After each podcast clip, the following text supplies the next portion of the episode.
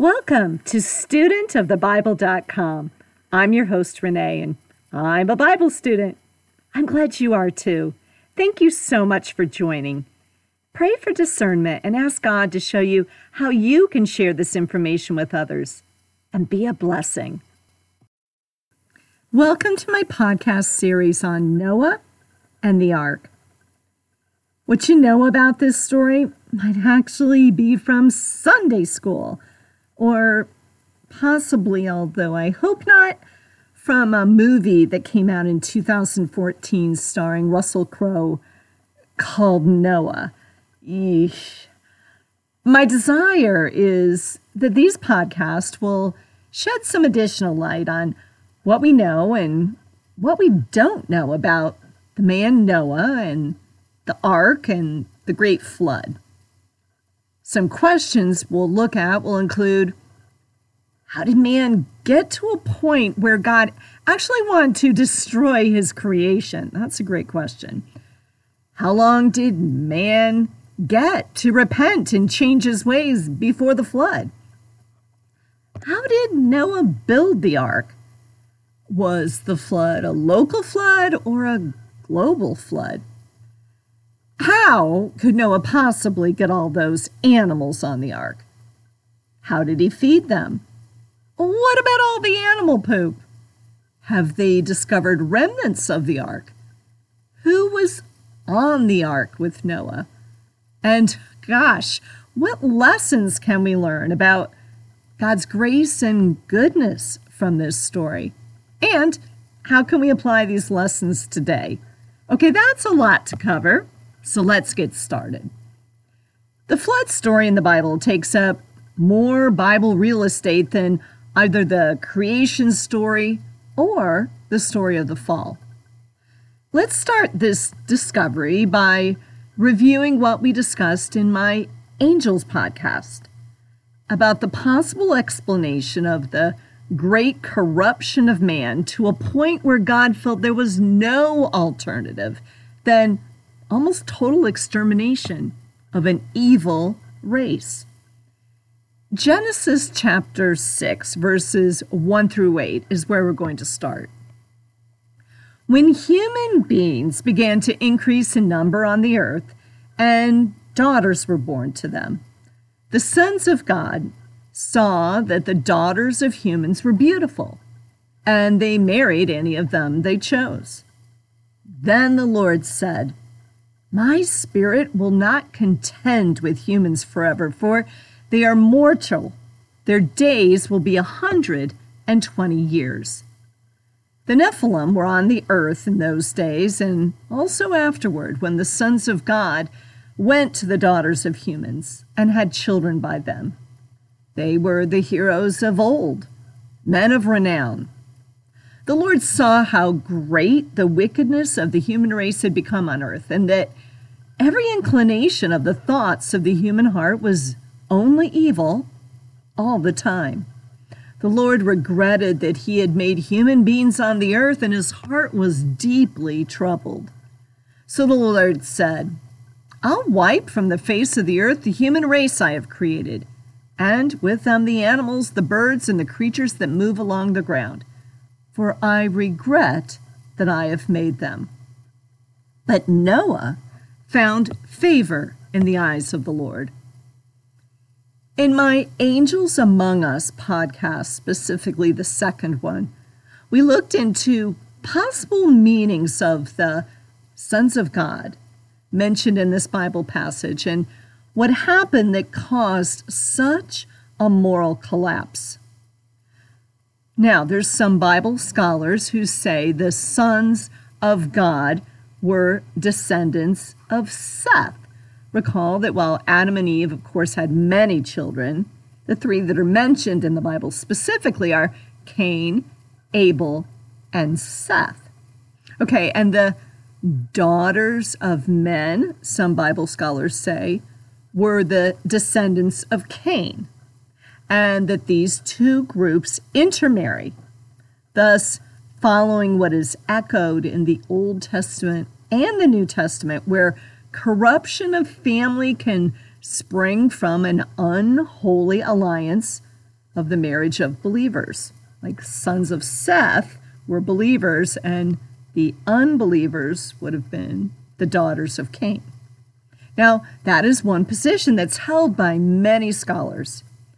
However, as we dig deeper, we acknowledged in my podcast that this interpretation is confusing since both lines of Seth and Cain and sons and daughters, and they had never been referred to in this way in any other place in the Bible. Sons of God in other parts of the Bible have always denoted an angelic order of beings created by God. Looking at other Bible texts, it seems possible that something extraordinary happened that could only be rectified by God ordering literally the entire extermination of an evil race. One explanation that we explored was that angelic beings, who in the New Testament in Jude, chapter 6, verse 7, are described as angels who did not keep their positions of authority but abandoned their home.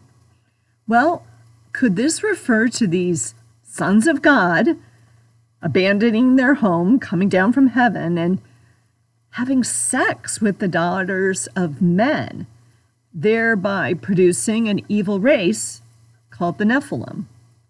Nephilim actually means fallen ones. We looked at Second Peter chapter 2 verses 4 through 5 to give some support for this idea. He says, "For if God did not spare angels when they sinned, but sent them to hell, putting them in gloomy dungeons to be held for judgment. If he did not spare the ancient world when he brought the flood on its ungodly people, but protected Noah, a preacher of righteousness, and seven others. So, whatever the case, either intermarriage of Seth and Cain's line, demonic angelic beings, or some other explanation yet uncovered, what's clear is that there was so much corruption on the earth that God gave mankind 120 years to repent. And where do we get that number? Well, we just read it in Genesis chapter 6, verse 3. I quote Then the Lord said, My spirit will not contend with man forever, for he is mortal. His days will be a 120 years. Some had thought that this meant from this time on, no one would live beyond 120 years, but we know that's not the case because after the flood, people were still living a rather long time. Shem, who was 100 at the time and lived another 500 years, Peleg lived 464 years, Shelah 433 years. Again, um, super long lifespans. For 12 generations after the flood, in fact, human longevity remained way higher than today. So we know this is not what God was referring to. There was not a limit of 120 years for man's lifetime. So, what do we think the 120 years is actually referring to? It's that God's allowing the people of Noah's day 120 years to repent. His days will be 120 years. God's patient. He gives us time to turn back to Him. 120 years might actually seem like a long time, but it's a lot longer than most of us will live, right? But in the end, time ran out and the floodwaters came, and it was still only Noah and his family who were the only ones right with God. Isn't that sad? Can you even imagine? I know we think that things are bad now, but for a moment, think of what life must have been like during the time of Noah. Noah was living in a chaotic world so filled with people that had grown hostile towards God that there were only eight righteous people on the entire planet. Noah was chosen by God to carry out his plan for the earth. And at the end of this 120 years, Noah and his family were the only ones found with faith. How scary is that? Imagine being the only people on the planet who have faith. Well, what did Noah do during these 120 years that God gave mankind? Well, at some point, God gave him an ark to make.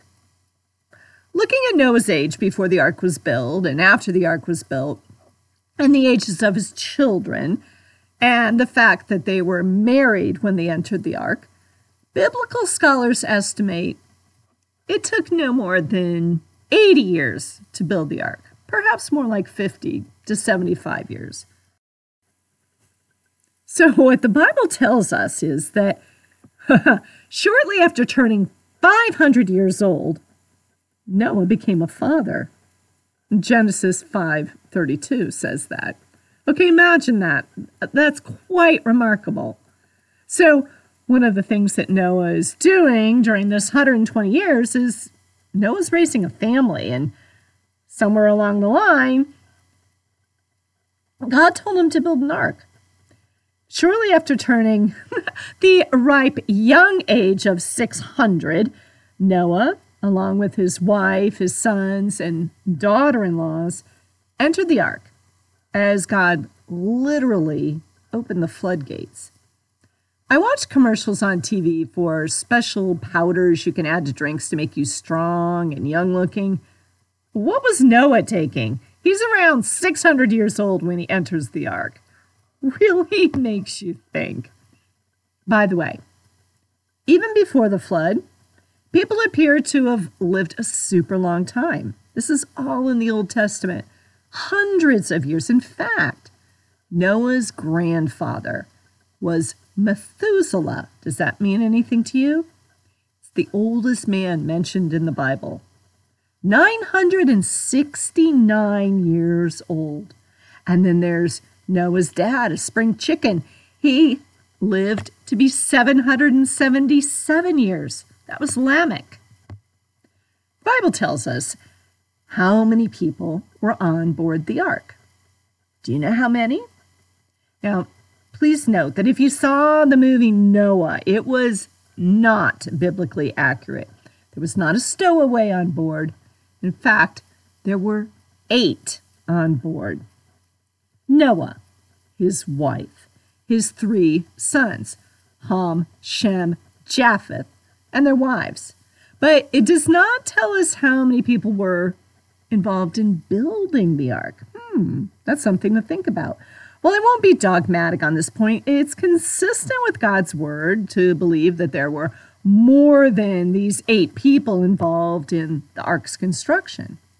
I mean, a possibility, I mean, Noah's 500 years old, is that he hired people to help him build the ark. Actually, seems reasonable to assume this. And think about it. What a wonderful way for Noah to evangelize by having others help build this ark in the middle of a desert. We actually don't know where Noah was living when he built the ark, but it was somewhere in the Middle East, so most likely in the middle of a desert on dry land, pretty far from the nearest water source. So we can well imagine that Noah was most likely uh, ridiculed for his obedience to God because remember, the world's filled with godless people with no faith. If Noah had lived today, he probably would have been a trending topic and subject to many memes. It doesn't take much to imagine the headlines. Crazy man builds boat on dry land in middle of desert to wait for supposed flood. Man says God told him how to build a boat and to load it with animals. Yes, but Noah obeyed God against the odds.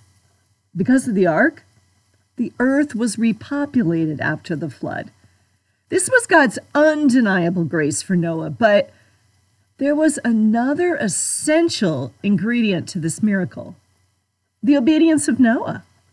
Genesis chapter 6, verse 8 says, Noah found favor in the eyes of the Lord.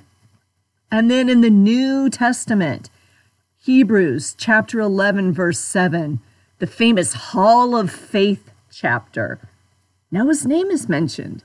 Says, by faith, Noah, when warned about things not yet seen, in holy fear built an ark to save his family.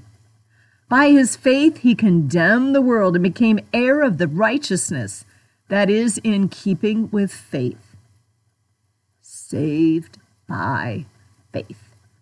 Noah was saved by the grace of God. However, that doesn't mean that Noah didn't have to do something. He had to do what God said. Do you think Noah would have been saved had he not built the ark? No.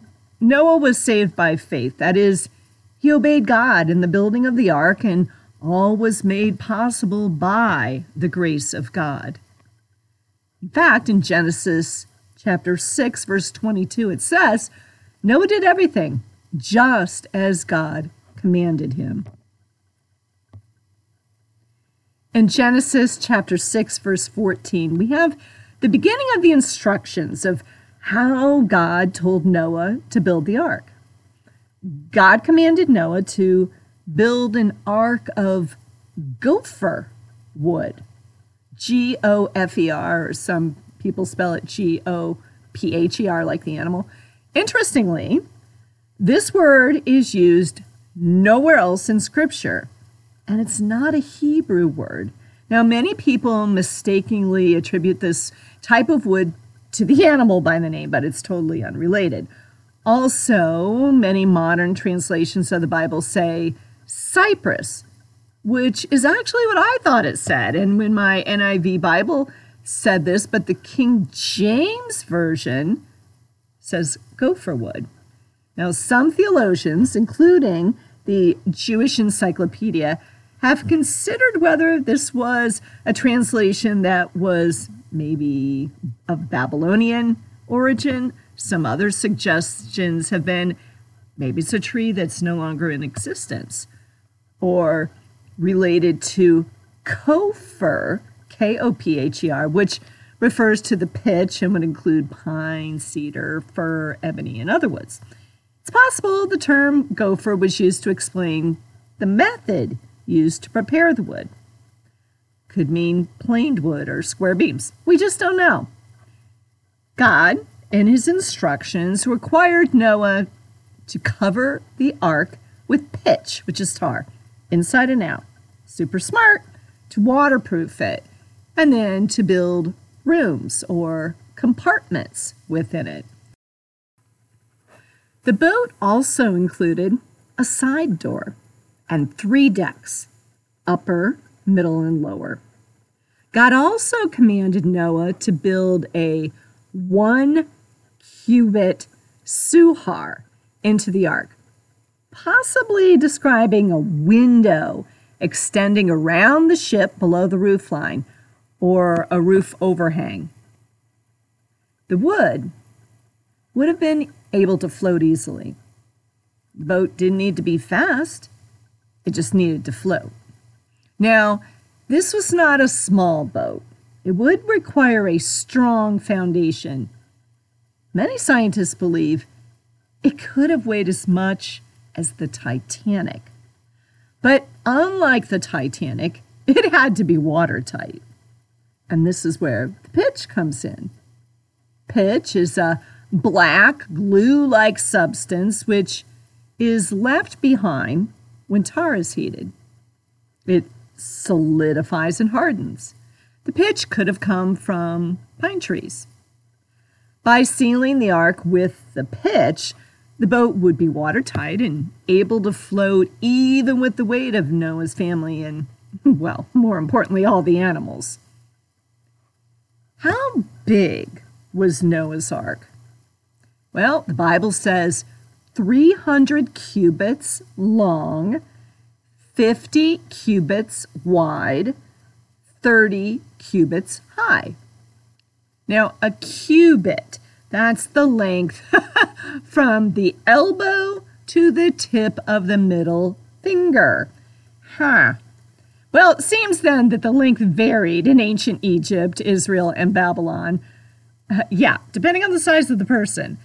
In fact, the variance could be anywhere from 17 and a half inches to 20 and a half inches. Now, most likely, Noah's cubit was what we call the royal cubit, about 19 to 20 inches. Biblical scholars are making this assumption because Solomon used this length to build the temple. So it's believed that Noah uh, may have used this length as well, which means that the ark may have been bigger than what we traditionally thought, because most books use the shorter cubit instead of the royal cubit. Okay, get ready. This means the ark may have been 510 feet long, 50 feet high, which is taller than a four story building, and longer than one and a half football fields, or enough room on the roof for three space shuttles, nose to tail. The cargo space inside would have been the equivalent of 450 semi trucks. Okay, we're going to do some quick math here. Each semi truck can hold about 250 sheep. So you can visualize that this means on the inside, it could hold 112,500 sheep. But we know it held much more than sheep. In fact, how many animals did Moses have on the ark? None. It was Noah, not Moses. Were you listening? Here's a cool fact the ark is near the maximum size known for a wooden vessel to still be able to float. God knows what he's doing. Now, scientists have determined that an ark of the massive size depicted in Genesis could carry a large number of animals and supplies. They say that its rectangular box like shape would yield a vessel that honestly would be seaworthy and very difficult to capsize. So, researchers believe there might have been around 7,000 animals on the ark, both land and air animals. The Bible says two of every kind. Now, this is interesting. Not two of every species, which probably means family. One way to think of it is if two animals can breed together, they're the same kind. And within kind, of course, there can be an incredible variety, like think dogs. So the Bible states two of each kind Chihuahua, Great Dane. Genesis chapter 7, verse 15 says, The ark was limited to land animals that had the breath of life. So this probably excluded fish and insects and other invertebrates. Only living creatures were to be brought on the ark. That excludes plants, bacteria, fungi. So the only plants that were brought on the ark were used for food. The plants were presumably left outside. As I said, it also excluded fish and other aquatic organisms because Noah didn't need to build an aquarium because there's going to be water for them. Noah's job was to care only for flying creatures and air breathing land animals. Bring into the ark two of all living creatures, male and female, to keep them alive with you. Two of every kind of bird, of every kind of animal, and of every kind of creature that moves along the ground that will be kept alive. So Noah's busy building the ark. But Here's the good news He didn't need to go search for animals.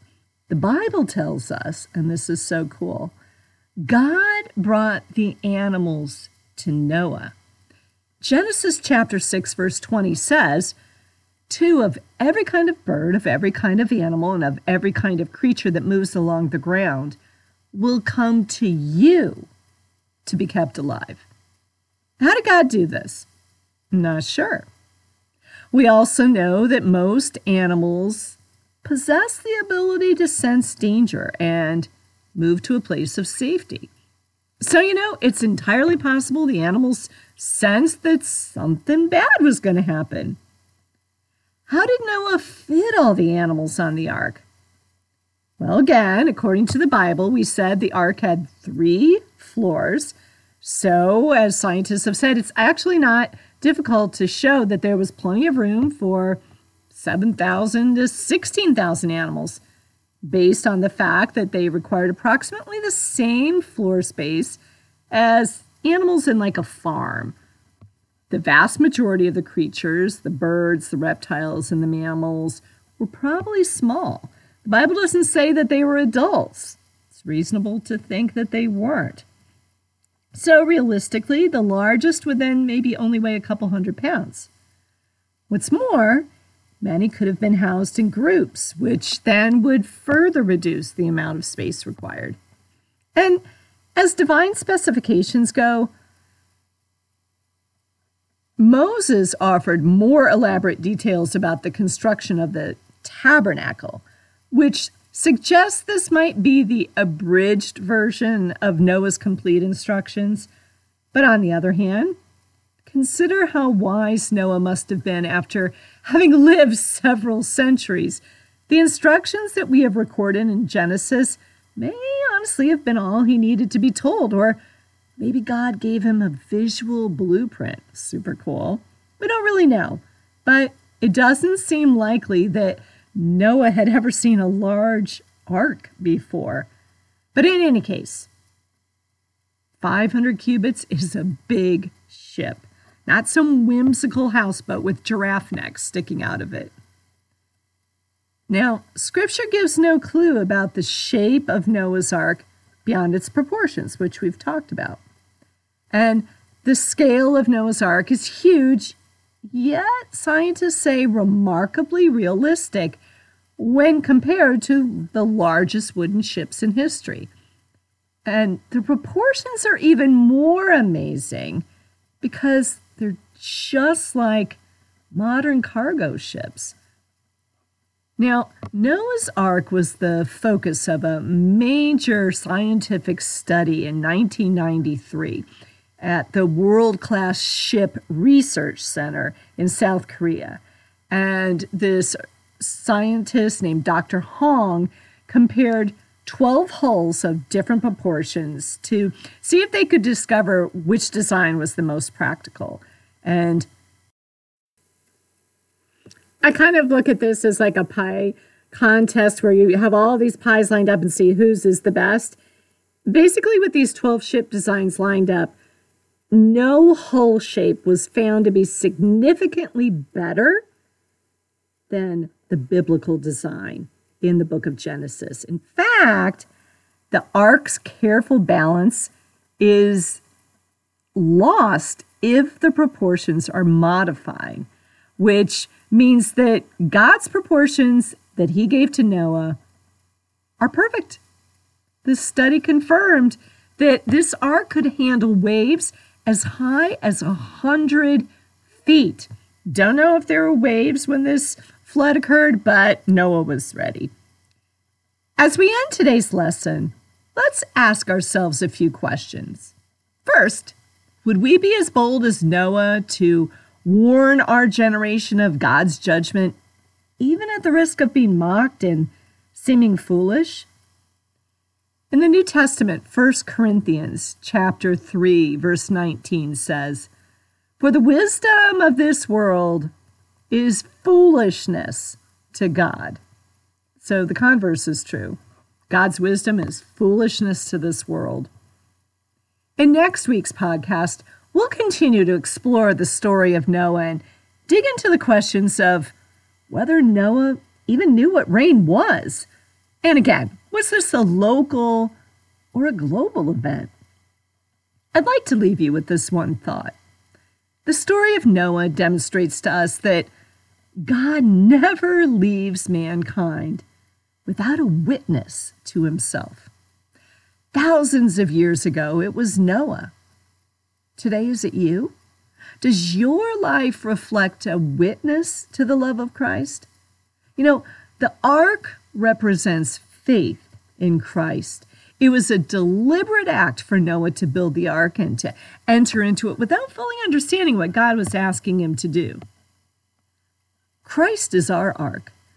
When we trust Him, even if we don't fully understand, we're safe from judgment. Outside of the ark, outside of Christ, inevitable destruction. Remember Joshua 1 9. Be strong and courageous.